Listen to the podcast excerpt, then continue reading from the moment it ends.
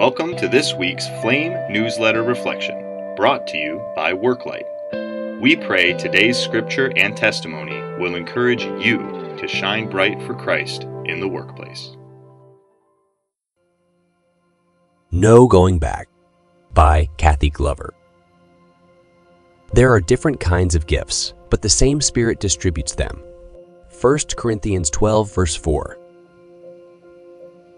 Once you release your idea to God and Jesus about how your life is going to run, what your life is going to look like, what your achievements, goals, and successes are going to be, there is no going back.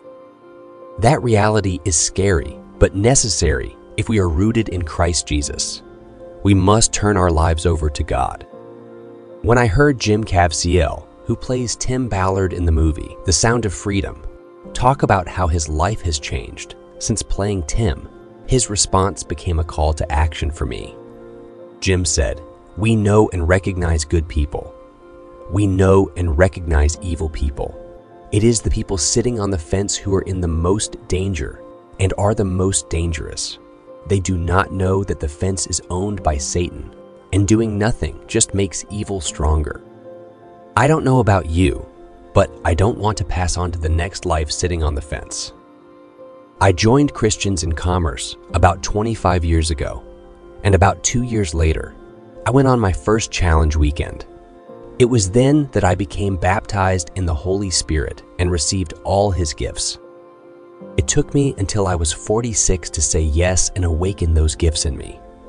We are meant to be Jesus' disciples.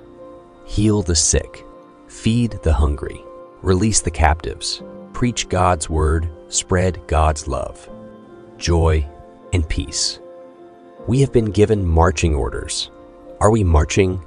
Are we ready to activate God's gifts in us? Cathy Glover is a realtor in the Phoenix area. She was a member of and prior president on the Christians in Commerce Women's Board. She is married to Ric, mother of three, and grandmother of six. Pray, Lord, help me to awaken your gifts in me and turn my life over to you. Reflect. How am I using the gifts of the Holy Spirit in my work life, home life, and community? Discuss. Am I sitting on the fence and not engaging in the important issues surrounding me? What gifts of the Holy Spirit can I use to get off the fence and answer God's call?